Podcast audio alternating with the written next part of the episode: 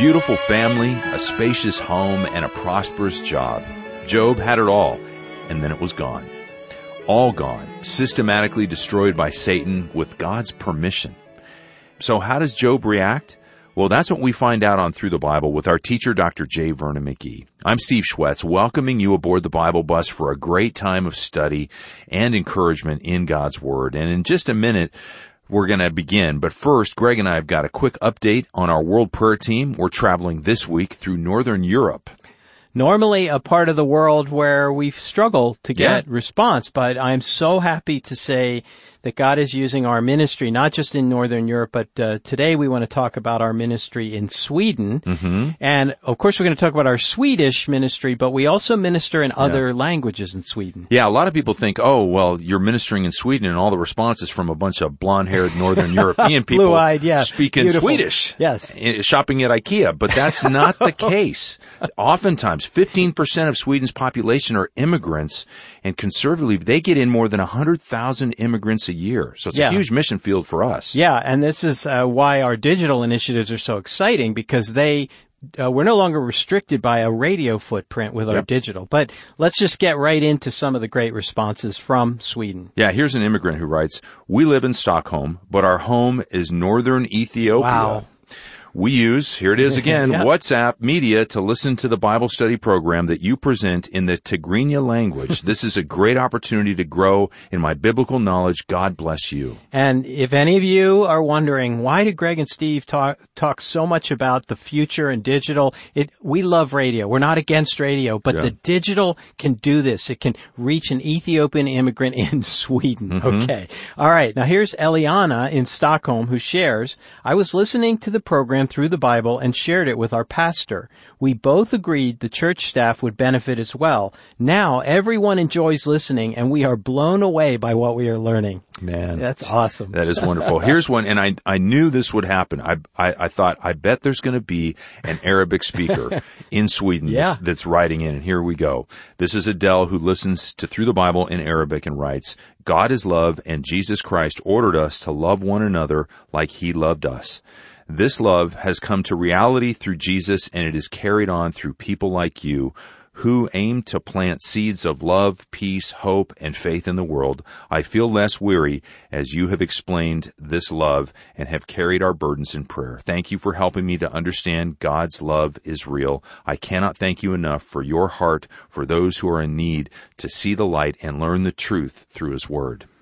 That is so exciting, um, and I'm I think that we actually have a radio station that broadcasts the Arabic. At least in the past, we mm. did. So sometimes, yeah, when when you say well, you don't know, Greg, aren't you supposed to be uh, overseeing all this? Well, there's so many different ways that the word is going out in these yeah. languages that sometimes we don't always know the source. But don't you love planting seeds? And we're talking about yeah. Dr. McGee flinging, flinging seeds, seeds, and it's just exciting. Yeah, the thing that I like also is that you know there's a big concern in Europe, particularly in Sweden, of Arabic speakers coming yes, in with a yeah. particular religious background yes. coming in and becoming, uh, you know, a radical movement. And mm-hmm. there's all sorts of, you know, uh, security measures that they're trying to figure out how to get a handle. And there, there have been issues with that. These folks, just like everybody else on planet earth, needs the gospel. Yeah. And Jesus Christ and the gospel is what's going to change these folks' hearts. And who knows, maybe the Lord moved them into these situations out of their normal cultures into a very different culture to where they're going to have more freedoms to hear the message of the gospel. And through the Bible is providing some of that resource so those people can do that. Yeah, that's absolutely right. What you just described is, is the, the situation of so many who emigrate into other countries. Yeah. And it, it, it's an exciting opportunity opportunity for us. Yeah. Greg, why don't you pray for us as we begin our study? Father, thank you that uh, in a part of the world where we don't always expect to see a lot of fruit, you've just encouraged our hearts and and uh, thank you for encouraging us to keep flinging the seed all over the world to all the different languages so that you can bring people to faith in Christ and you can be glorified in Jesus name. Amen. Now here's Dr. J. Vernon McGee with our study of Job 1 on Through the Bible. Now, friends, we come back to the book of Job today. We were introduced last time to our first scene because we have here in the first two chapters a drama that explains the book of Job, actually. But a scene now that we're looking at today that Job was totally unaware of. We saw last time the land of Uz, somewhere in the Near East, the Middle East. Somewhere in that vast desert area, there lived this man in that fertile crescent. Wealthy man, one of the wealthiest men of his day, outstanding man. Living in the lap of luxury, everything seemed to be wonderful. He didn't even detect that there was anything wrong with his own life because he was a man who believed in God and who worshiped God and walked before Him, hated evil. He is a little different than modern man. This man, though, had a fear, and that was of his children, that they might have departed from God. And so he offers a burnt offering for them. That burnt offering speaks of Christ. May I say to you, this man is a man of God, actually.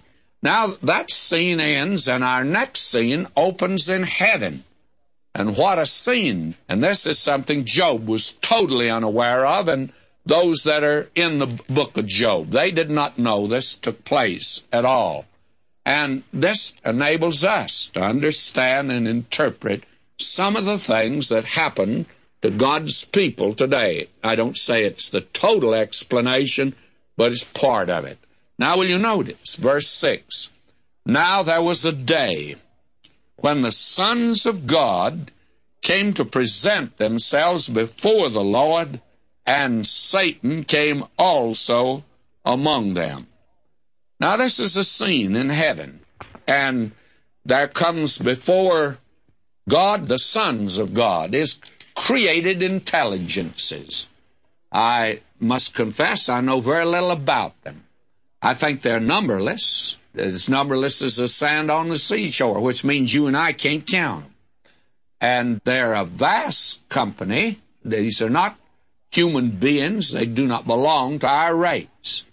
But these are God's created intelligences, and they're responsible creatures. They have to come and report to God as a matter of regular routine. And then that's something I suppose we would expect that. But now there's something here that's rather shocking. We're told, and Satan came also among them. That's shocking. Verse 7 And the Lord said unto Satan, Whence comest thou? And by the way, he has to make a report also. That is amazing, isn't it? And he says this I guess he came from hell. No, he didn't. Friends, hell hadn't been opened up yet. No one's in hell today. It's going to be, it's not opened up actually until after the millennium takes place on this earth. There'll be the judgment of the great white throne. And hell is a place prepared for the devil and his angels, but they're not there yet. Fact of the matter is, he has as much access to this earth as you and I have, more so. We're told that he came and made this report. Then Satan answered the Lord and said, From going to and fro in the earth and from walking up and down in it. Now, this man had access to this earth, so much so that apparently it was his domain. Instead of being in hell, he's on this earth. And he goes up and down, east, west, north, and south. And he is called that He's called the God of this world. And he's called also the prince of the power of the air. And we're told that he goes up and down seeking whom he may devour, so that he has great access and freedom in this earth today. And we're warned. Peter warned us and said, Be sober, be vigilant, because your adversary, the devil, as a roaring lion, walketh about seeking whom he may devour. My friend, this is a warning, and this is exactly what the book of Job says. Satan himself said he's got freedom to go up and down this earth. And he offered the Lord Jesus the kingdoms of this earth, and the Lord Jesus never said to him, You don't have them to offer. He just turned them down. And apparently, he has a certain amount of freedom and when you look at this earth today, does look like it, He's running things, does it not? God is overruling, but it looks like that He is running things on this earth today. And we're told that this is a world that you and I live in that actually is controlled by Satan, and he has to be overcome. And we can only overcome him by the blood of the Lamb. Now, this is quite a revelation, is it not? And contrary to modern thinking. Now, notice verse 8. And the Lord said unto Satan, Hast thou considered my servant Job, that there's none like him in the earth, a perfect and an upright man, one that feareth God and escheweth evil? Now, God made a good report of Job. He said he's outstanding, and evidently Satan had been trying to get at him. And the reason that I think I know that, Satan answered the Lord and said, verse 9, Doth Job fear God for naught?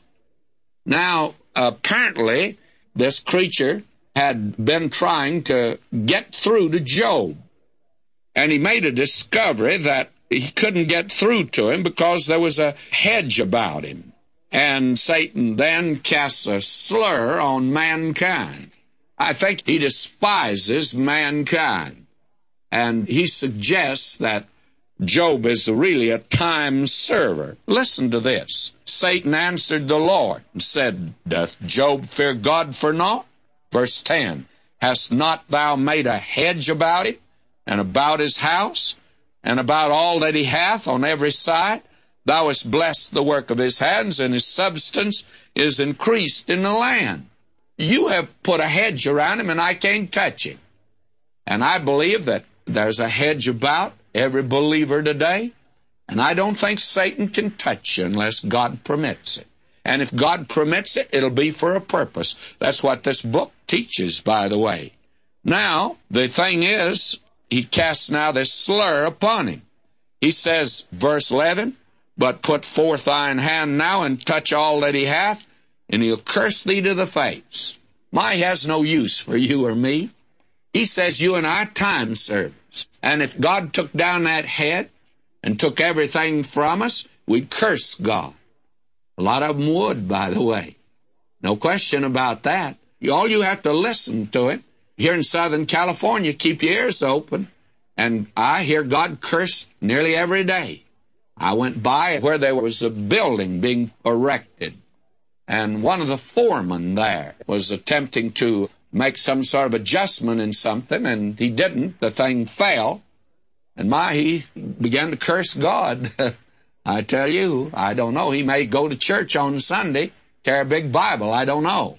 I do know this. He cursed God. And you hear that constantly today. Men are not rightly related to God, friends. Anything but. But this man Job had a hedge around him, and Satan couldn't touch him. And Satan said, I'd like to get to him. And he hates mankind. Why in the world anybody wants to serve Satan? I don't know. Because he despises us. And I wouldn't want a master like that. I want a master that'll love me and be sympathetic to me. And that's the kind of a master I have. Now, will you notice? We're told here, And the Lord said unto Satan, Behold, all that he hath is in thy power only upon himself put not forth thine hand. So Satan went forth from the presence of the Lord. Now, I tell you, sometimes God permits Satan to take away from us these things we lean on. I know that when our little blanket is taken away from us, my, many of us feel so helpless, incapable, and lost in the world. And many of us cry out to God. Now, notice, God's going to permit Satan to take from this man his possessions. And believe me, Satan would destroy us if he could. Now, verse 13, the scene changes.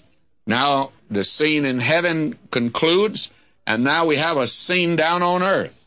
And notice this that was a day when his sons and his daughters were eating and drinking wine in their eldest brother's house. They were just having a high old time, friends. They were going around first from one brother's house to another. And it was a banquet every day. They were really living it up, living in the lap of luxury, taking it easy. And then what happens? Well, there came a messenger unto Job and said, The oxen were plowing, the asses feeding beside them, and the Sabaeans fell upon them and took them away. Yea, they have slain the servants with the edge of the sword, and I only am escaped alone to tell thee.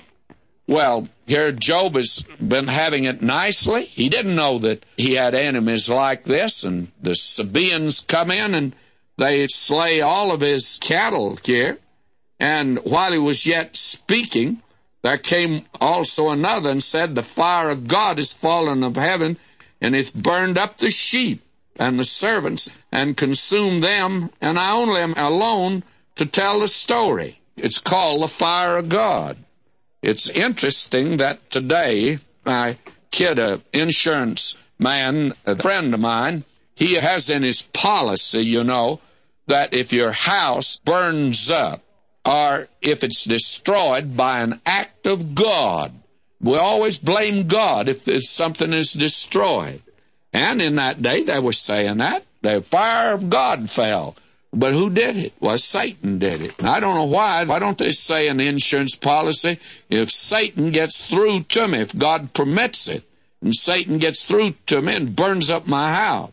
That's another approach, you see, and probably it'd be more accurate. And this is what happened. And we're told here, while he was yet speaking, there came also another and said, The Chaldeans made out three bands, fell upon the camels, and carried them away, yea, and slain the servants with the edge of the sword, and I only am escaped alone to tell thee. Now, you talk about the crash of the stock market. This is real stock, and they're all gone. Everything's wiped out. While he was yet speaking, there came also another and said, Thy sons and thy daughters were eating and drinking wine in their eldest brother's house. And behold, there came a great wind from the wilderness and smote the four corners of the house, and it fell upon the young man, and they are dead, and I only am escaped alone to tell thee. Now, here's a tragedy beyond tragedies. This is a terrible tragedy. Now, all of his children are slain and a Texas tornado hit the house of the eldest brother, and they're all slain. Now, what are you going to do in a case like this? Well, now I want you to notice what Job does. Then Job arose, ran his mantle, shaved his head, fell down upon the ground, and worshiped. Notice this man and listen to him now. Here's his testimony. And he said, Naked came I out of my mother's womb, and naked shall I return thither. The Lord gave, and the Lord hath taken away. Blessed be the name of the Lord. In all this Job sinned not, nor charged God foolishly. You know, he had a viewpoint of life and a philosophy of life that Christians need today toward material things. And that is this. You and I came into this world with nothing. We were naked as a jaybird when we came into this world. And friends, we're going to leave the world the same way. What was the old bromide? There are no pockets in a shroud. You can't take anything with you. Years ago, when one of the Vanderbilts died, all the relatives were standing outside the door. Maybe it was the Astors. I don't know, some wealthy family, and they were waiting for the lawyer to come out. So when he came out, why, he announced to all the relatives that the patriarch had died. And immediately, one of the relatives, one of the more greedy ones, he said, How much did he leave? And the lawyer said, He left it all. he didn't take anything with him. That's the way you're coming into the world. That's the way you're going out, friends. I don't care how many deeds you have, and I don't care how strong your safety deposit box is, and I don't care, my friend, what you accumulate and how much insurance you have. When you go, you are going just like you came into the world. So it's very important to have a philosophy of life That you may be living today in a $150,000 home, or you may be living in a hovel. You today may have a big bank account, or you may not have any bank account at all. You may today have a safety deposit box filled with stocks and bonds. Or you may not even have a safety deposit box. Doesn't make any difference who you are. You're going to leave the same way you came into this world. So whatever you've got, you're a steward of it. Really, it's not yours, is it? When you look at it in the final analysis. And Job, my, this man, he falls down here and he worships God. Oh, he ran his manly, shaved his head, and you could have heard this man weeping a half a mile away. He's lost everything, and he's lost his sons and his daughters. But listen to him. He says, The Lord gave, and whatever you've got, God gave it to you, and may I say to you, if He took it away, then He took it away. And He's going to hold you responsible and me responsible how we use things. That's the reason that we saw when we went Second Corinthians, Paul called us all stewards. We're stewards. And a steward handles what belongs to somebody else. And God's going to ask you how you used all of His material things. Everything down here is His. You're just using them, and when you leave, you won't be taking them with you. So it's how you use what you got down here. And this man says this, and we're told in all this, Job sinned not, not charged God foolishly. Now, this man didn't lose his faith. This man still is holding on to God. And now the sin is in heaven. And we come to chapter 2. Now, will you notice this? Again, there was a day when the sons of God came to present themselves before the Lord. They all have to report to God. You and I are going to report someday. And again, you remember we looked at the judgment seat of Christ. And we're going to report on our stewardship down here. That's where Christians come. That's not the great white throne judgment. And we're going to give an account. And here the creatures of God come in. They have to make a report. Well, He's God, friends. You're not God, and you're not operating free today. I hear so much about we want liberty. How much liberty do you have? A grasshopper can jump higher than you can jump according to his size. If you could jump like a grasshopper, you could jump over the tallest building that's in the world today, but you can't do it. What about your liberties, your freedom that you talk about today? May I say to you, you're a creature of God. You're going to have to answer to Him. And here they're all turning in their report. And even Satan had to come. He's not beyond the. And Satan came also among them to present himself before the Lord. And the Lord said unto Satan, From whence comest thou? He has to report. God already knew, but he's got to tell the Lord. And Satan answered the Lord and said, From going to and fro in the earth, and from walking up and down in it. I've been down in my bailiwick. I'm running that place down there now, and I think he's still running it. Looks like it when I look about me today. Verse 3 And the Lord said unto Satan, Hast thou considered my servant Job? That there is none like him in the earth, a perfect and an upright man, one that feareth God and escheweth evil. And still he holdeth fast his integrity, although thou movest me against him to destroy him without cause. Now let's understand. What happened to Job happened without a cause.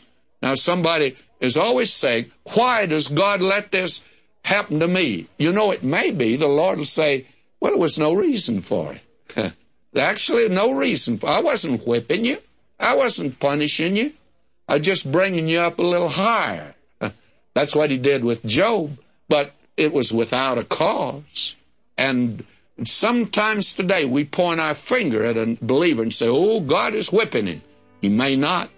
He may be testing him in a way he can't test you and me because he couldn't trust us with the trouble. And very frankly, I'd never want to go through what Job went through. We're going to have to leave off right there, but we'll pick right up there next time. May the Lord richly bless you, my beloved.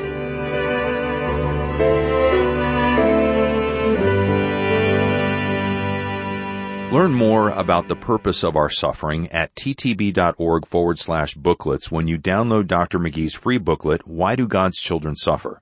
Or you can call us at 1-800-65-BIBLE if you have questions about this fruitful ministry. Well, I'm Steve Schwartz, and I'd ask you to join us next time as the Bible bus rolls along in your neighborhood and around the world. God bless you today as you walk with Him in His Word.